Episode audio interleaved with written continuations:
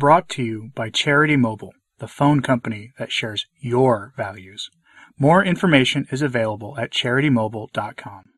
For today, the last Saturday of the liturgical year, I have for you something that is appropriate, I think, to closing out the month of November. In, in November, we are reminded of the so called Reformation, the Protestant revolt, really. And here I have for you something from Father Michael Mueller from the 19th century. He was a Catholic apologist and priest of his time, and he sought to correct the errors of the acolytes of Luther and Calvin and the rest. It's unpopular here today, and but note how different he sounds when he says what you're going to hear him say. There were priests who, a hundred years later, would say the same thing as him, and they got in severe trouble with the Vatican.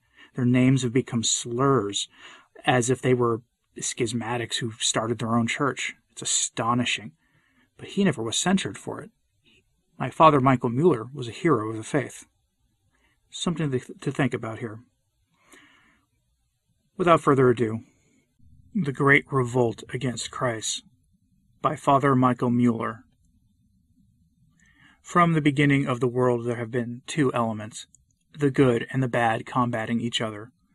There must be scandals, says our Lord. St. Michael and Lucifer combat each other in heaven. Cain and Abel in the family of Adam. Isaac and Ishmael in the family of Abraham.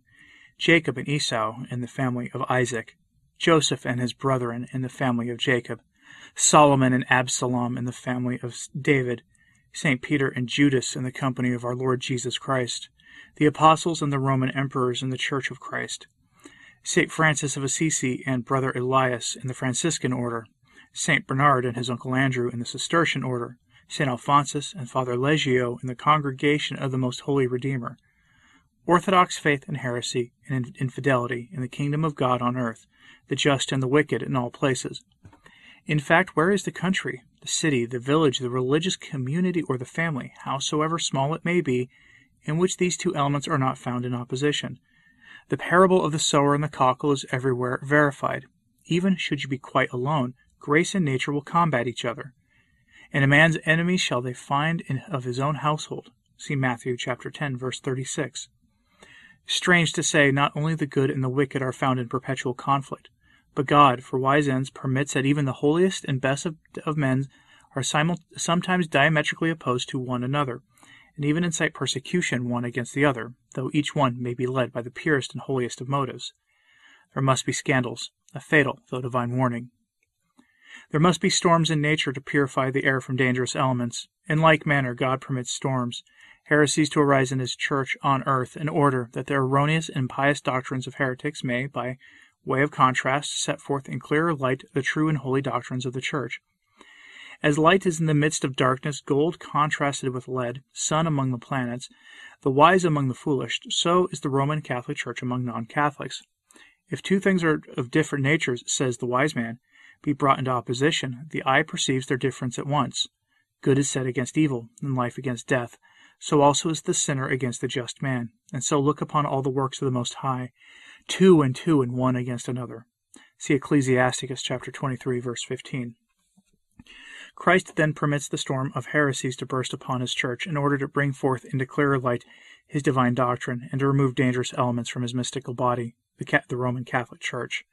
At the beginning of the sixteenth century, with the exception of the Greek schismatics, a few Lollards in England, some Waldenses in Piedmont, scattered Albigenses or Manichaeans, and a few followers of Huss and Ziska among the Bohemians, all Europe was Roman Catholic. England, Scotland, Ireland, Spain, Portugal, France, Italy, Germany, Switzerland, Hungary, Poland, Holland, Denmark, Norway, and Sweden, every civilized nation, was in unity of the Catholic faith.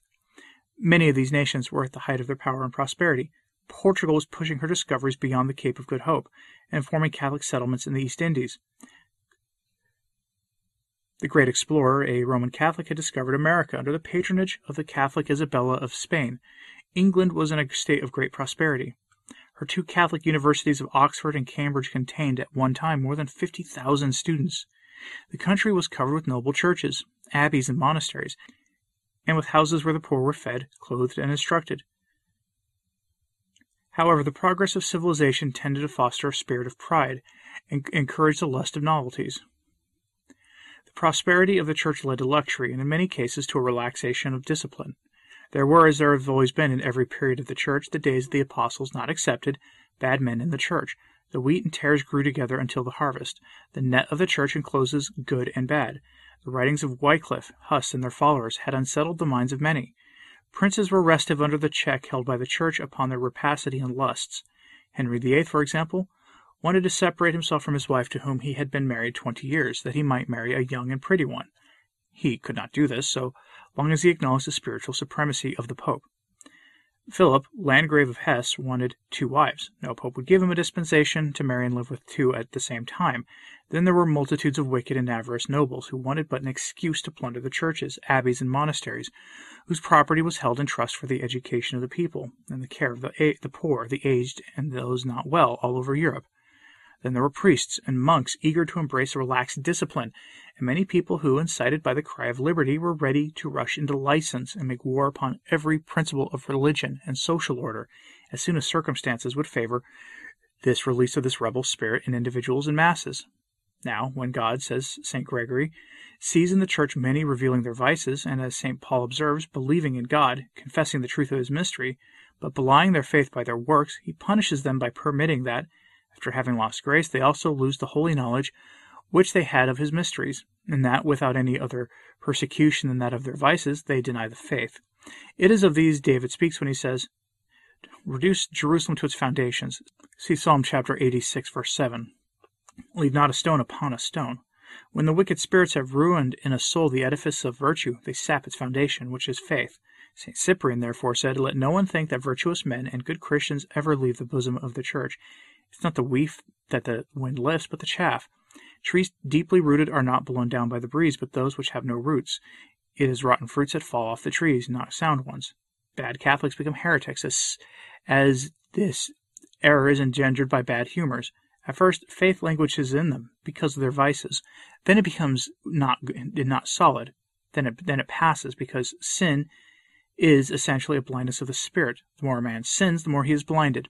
His faith grows weaker and weaker.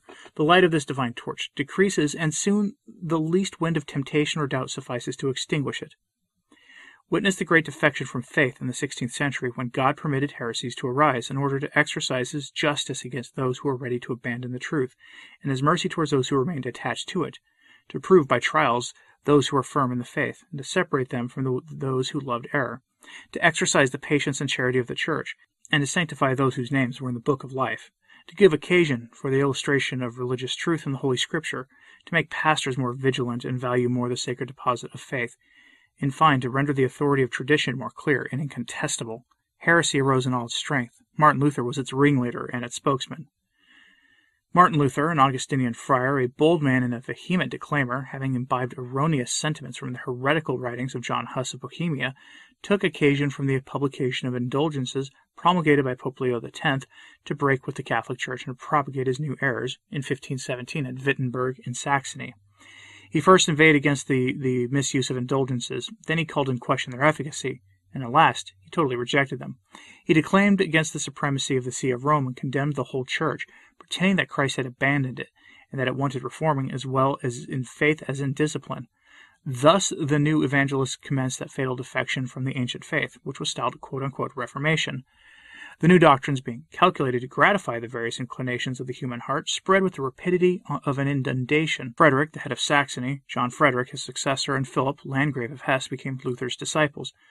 Gustavus Erastus, king of Sweden, and Christian III, king of Denmark, also declared in favor of Lutheranism secured a footing in Hungary. Poland, after tasting a great variety of doctrines, left to every individual the liberty of choosing for himself. Munzer, a disciple of Luther, set up himself as teacher, and with Nicholas Stark gave birth to the sect of the Anabaptists, which was propagated in Swabia and other provinces in Germany and in the Low Countries. Calvin, a man of bold, obstinate spirit and unwavering in his labors, in imitation of Luther, turned to reformer also. He contrived to have his new tenets received at Geneva in 1541.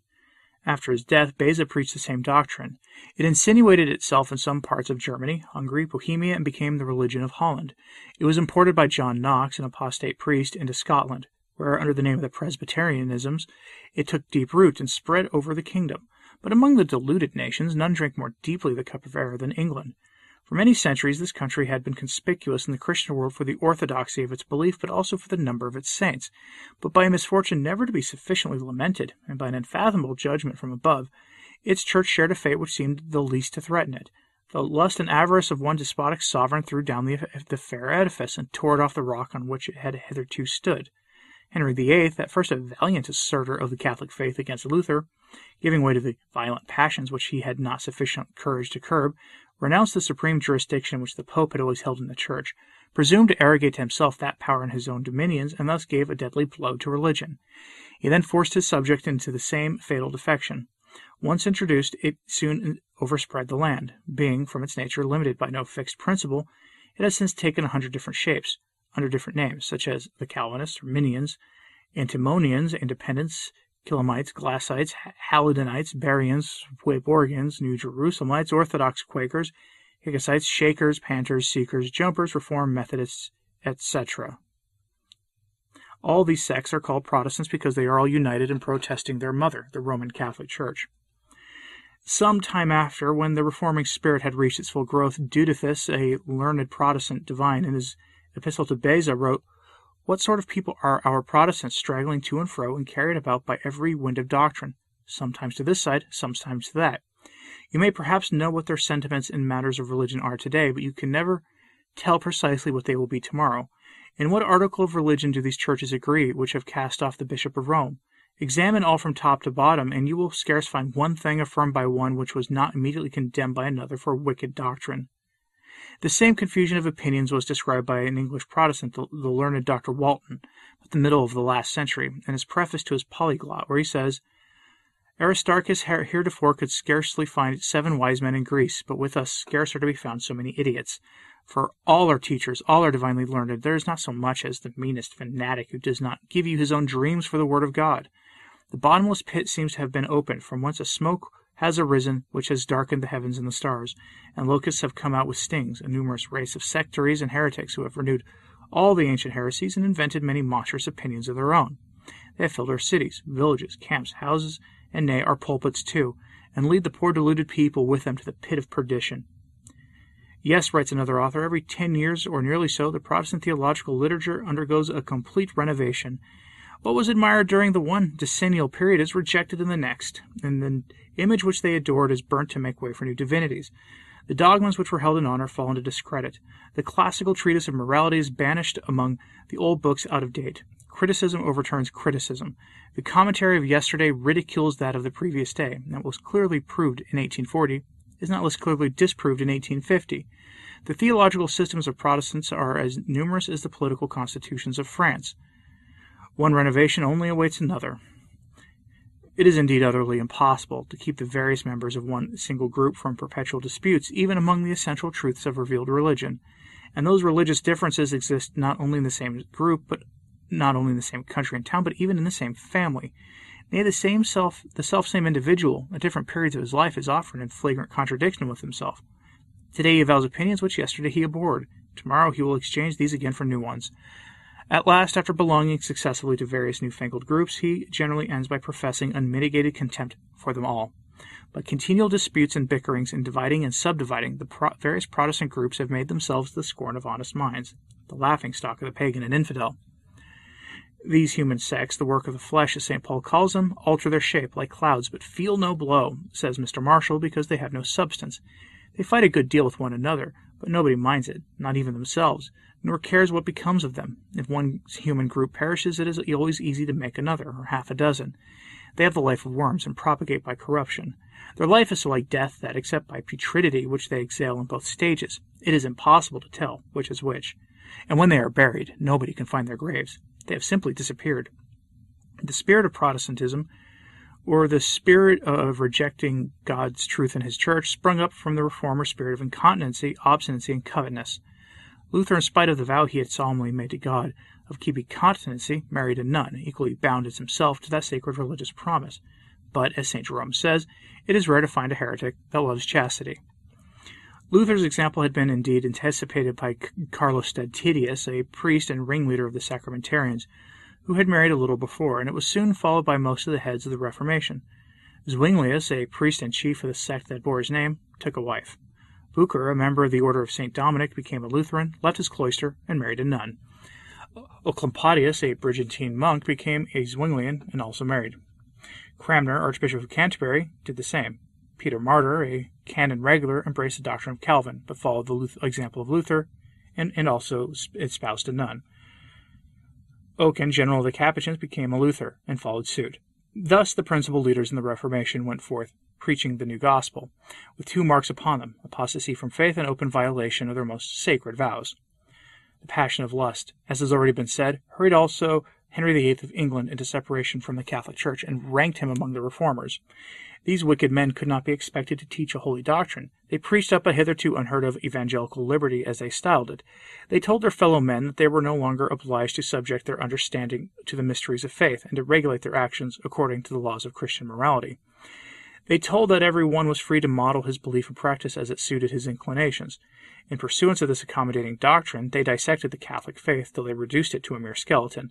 They lopped off the reality of the body and blood of Christ in the Holy Eucharist, the divine Christian sacrifice offered in the Mass, confession of sins, most of the sacraments, penitential exercises, several of the canonical books of Scripture, the invocation of saints, celibacy, most of the general councils of the Church, and all present Church authority.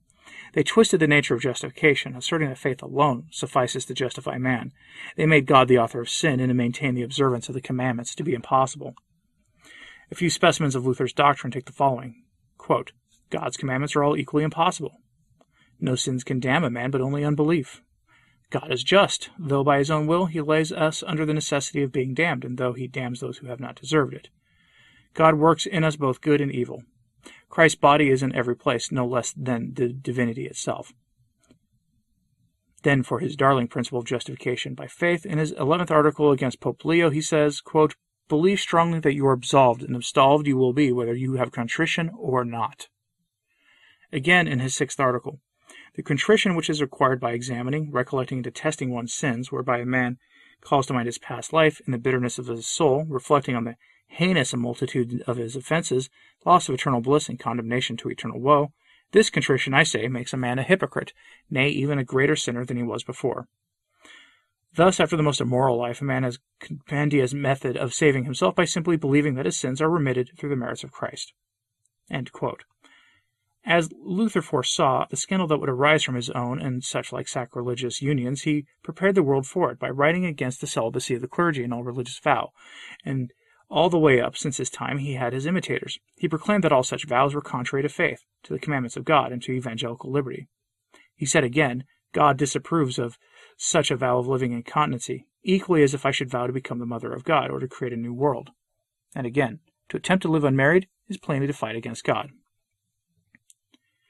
Now, when men give a loose rein to the depravity of nature, what wonder if the most scandalous practices ensue. Accordingly, a striking instance of this kind appeared in the license granted in 1539 to Philip, Landgrave of Hesse, to have two wives at once, which license was signed by Luther, Melanchthon, Bucer, and five other Protestant preachers. On the other hand, a wide door was laid open to another species of scandal. The doctrine of the Reformation admitted that the breaking of that which is unbreakable in certain cases, contrary to the doctrine of the gospel, and even allowed the parties thus separated to take on new spouses and other husbands. To enumerate the error of all the reformers would exceed the limits of this treatise. I shall therefore only add the principal heads of the doctrine of Calvin and Calvinists. 1. That baptism is not necessary for salvation. 2. Good works are not necessary. 3. Man has no free will. 4. Adam could not avoid this, his fall. 5. A great part of mankind are created to be uh, damned independently of their demerits. 6. Man is justified by faith alone, and that justification, once obtained, cannot be lost, even by the most atrocious crimes. 7. The faithful are also infallibly certain of their salvation. 8. The Eucharist is no more than a figure of the body and blood of Christ. Thus the whole system of faith and morality overturned. Tradition they totally abolished, though they could not reject the whole of Scripture as being universally acknowledged to be the Word of God. They had, however, the presumption to expunge some books of it that they did not coincide with their own opinions, and the rest they assumed a right to explain as they saw fit. To pious souls they promised a return to the fervor of primitive Christianity, to the proud the liberty of private judgment. To the enemies of the clergy they promised the division of their spoils. To priests and monks who were tired of the yoke of continence, the abolition of a law which they said was contrary to nature to libertines of all classes the suppression of fasting, abstinence, and confession. They said to kings who wished to place themselves at the head of the church as well as of the state that they would be freed from the spiritual authority of the church. To nobles they would be emancipated from all dues and forced services. Several princes of Germany and of Swiss cantons supported by arms the preachers of the new doctrines. Henry VIII imposed his doctrine on his subjects. The King of Sweden drew his people into apostasy. The court of Navarre welcomed the Calvinists. The court of France secretly favored them. At length, Pope Paul III convoked a general council at Trent in 1545, to which the heresiarchs had appealed. Not only had all the Catholic bishops, but also all Christian princes, even Protestants, were invited to come. But now the spirit of pride and obstinacy became most apparent. Henry VIII replied to the Pope that he would never entrust the work of reforming religion in his kingdom to anyone except to himself. The apostate princes of Germany were told the papal legate that they recognized only the emperor as their sovereign. The viceroy of Naples allowed but four bishops to go to the council. The king of France sent only three prelates, whom he soon after recalled. Charles V created difficulties and put obstacles in the way. Gustavus Vasa allowed no one to go to the council. The heresiarchs also refused to appear. The council, however, was held in spite of these difficulties. It lasted over eighteen years because it was often interrupted but by afflictions, by war, and by the deaths of those who had to preside over it. The doctrines of the innovators were examined and condemned by the council, at the last session of which there were more than three hundred bishops present, among whom were nine cardinals, three patriarchs, thirty-three archbishops, not to mention sixteen abbots or generals of religious orders, and one hundred and forty-eight theologians. All the decrees published from the commencement were read over and were again approved and subscribed by the Fathers. Accordingly, Pius IV, in a consistory held on the 26th of January in 1564, approved and confirmed the council in a book which was signed by all the cardinals. He drew up in the same year a profession of faith conformable in all respects with the definitions of the council, in which it is declared that it is that its authority is accepted, and since that time not only all bishops of the Catholic Church, but all priests who are called to teach the way of salvation, even to children, nay, all non Catholics, in abjuring their errors, and returning to the bosom of the Church, have sworn that they had no other faith than that of the Holy Council. The new heresiarchs, however, continued to obscure and disfigure the face of religion. As to the Luther's sentiment in regard to the Pope, bishops, councils, etc., he said in the preface to his book De Obligatio Missa Privata, quote, With how many powerful remedies and most evident scriptures have I scarce been able to fortify my conscience so as to dare alone to contradict the Pope and to believe him to be Antichrist, the bishop his, apostles, and the universities his brothel houses. And in his book De Judicio Ecclesia de Gravi Doctrina, he says, Christ takes from the bishops, the teachers, and councils both the right and power of judging controversies, and gives them to all Christians in general. His censure on the Council of Constance and those that composed it as follows all John Huss's articles were condemned at Constance by Antichrist and his apostles, meaning the Pope and bishops, in that synod of Satan made up of most wicked soph- sophisters. And you, most holy vicar of Christ, I tell you plainly to your face that all John Huss's condemned doctrines are evangelical and Christian, but all yours are impious and diabolical. I now declare, he says he, speaking to the bishops, that for the future I will not vouchsafe you so much honor as to submit myself or doctrine to your judgment or that of an angel from heaven.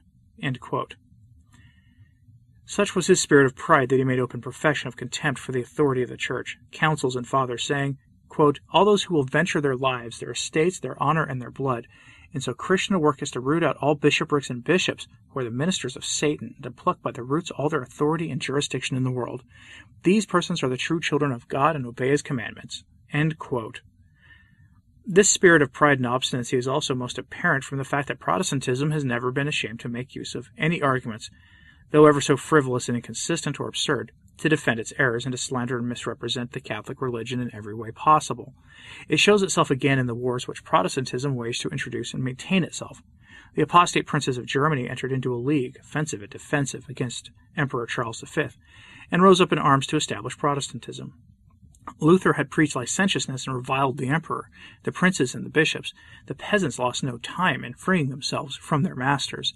They overran the country in lawless bands, burned down castles and monasteries, and committed the most barbarous cruelties among the nobility and clergy. Germany became at last the scene of desolation and most cruel atrocities during the Thirty Years' War. More than 100,000 men fell in battle, seven cities were dismantled, 1,000 religious houses were razed to the ground. 300 churches and immense treasures of statuary, paintings, books, etc., were destroyed. But what is more apparent and better known than the spirit of covetousness of Protestantism? Whatever Protestantism secured a footing, it, it pillaged churches, seized church property, destroyed monasteries, and appropriated to itself their revenues. In France, the Calvinists destroyed 20,000 Catholic churches.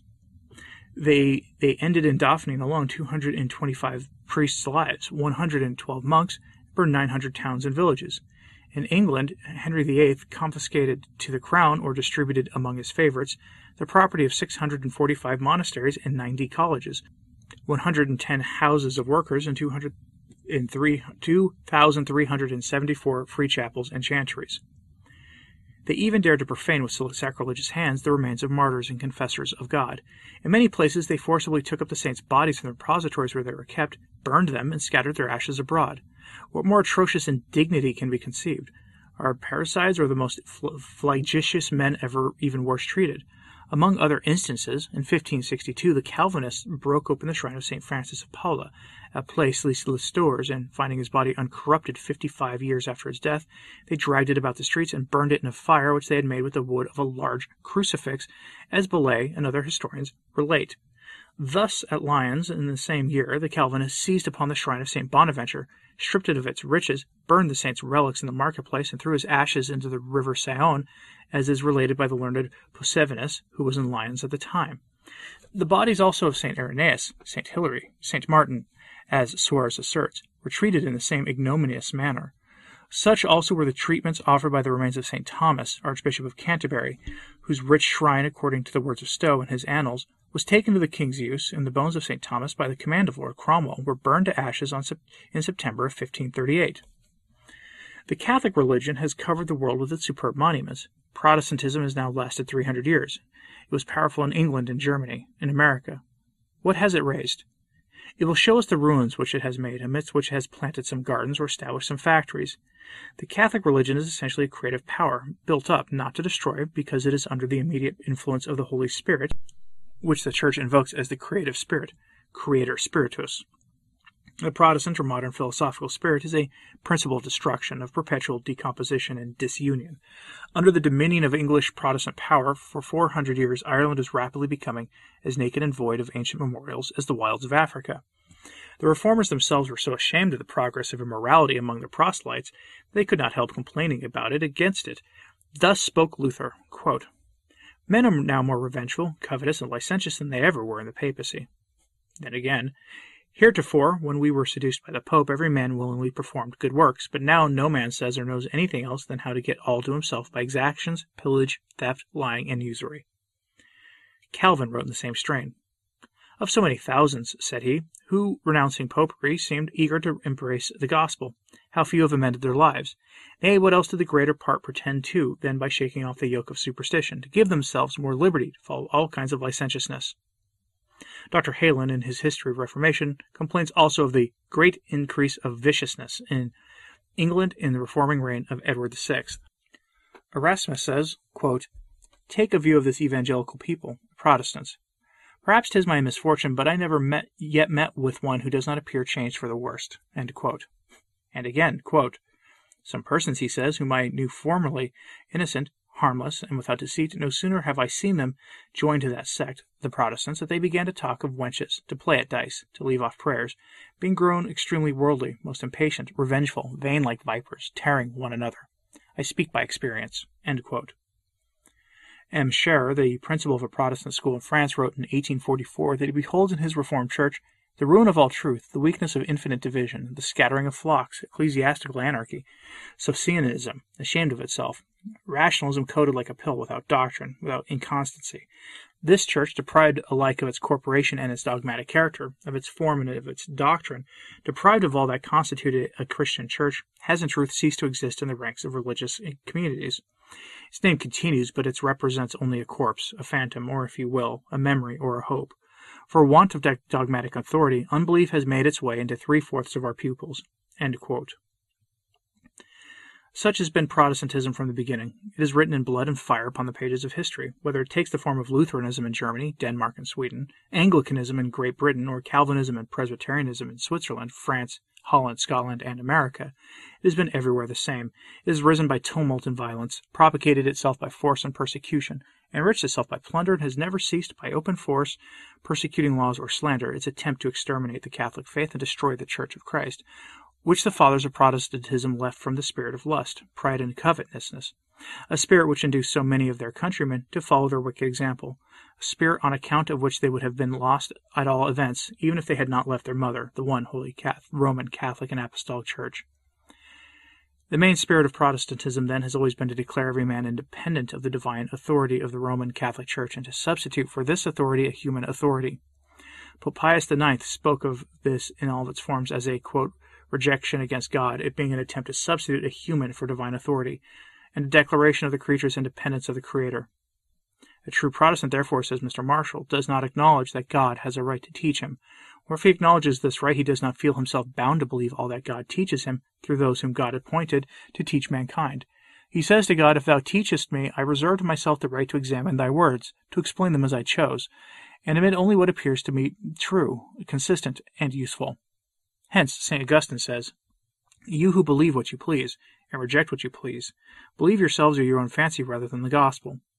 The faith of the Protestant, then, is based upon his private judgment alone. It is human. As his judgment is alterable, says Mr. Marshall, he naturally holds that his faith and doctrine is alterable at will and is therefore continually changing it. Evidently, then, he does not hold it to be the truth, for truth never changes, nor does it hold to be the law of God, which he is bound to obey. For if the law of God be alterable at will, it can only be altered by God himself, never by man, any body of man, or any creature of God. Again, something for us to think about on this the last Saturday of the liturgical year. I'll have something equally light for you tomorrow. People think Advent is a season of lightness and happiness and things, and it is. But if we are waiting the joyful return of our blessed Lord, or the joyful birth of our blessed Lord, to, to commemorate that birth, what does that mean? So, tomorrow, tune in if you will. I have a very important homily from uh, one of the greatest priests and confessors in the history of the church. But that all that having been said, I hope you found this useful today, and please pray for the church. I'm Anthony Stein. Ave Maria.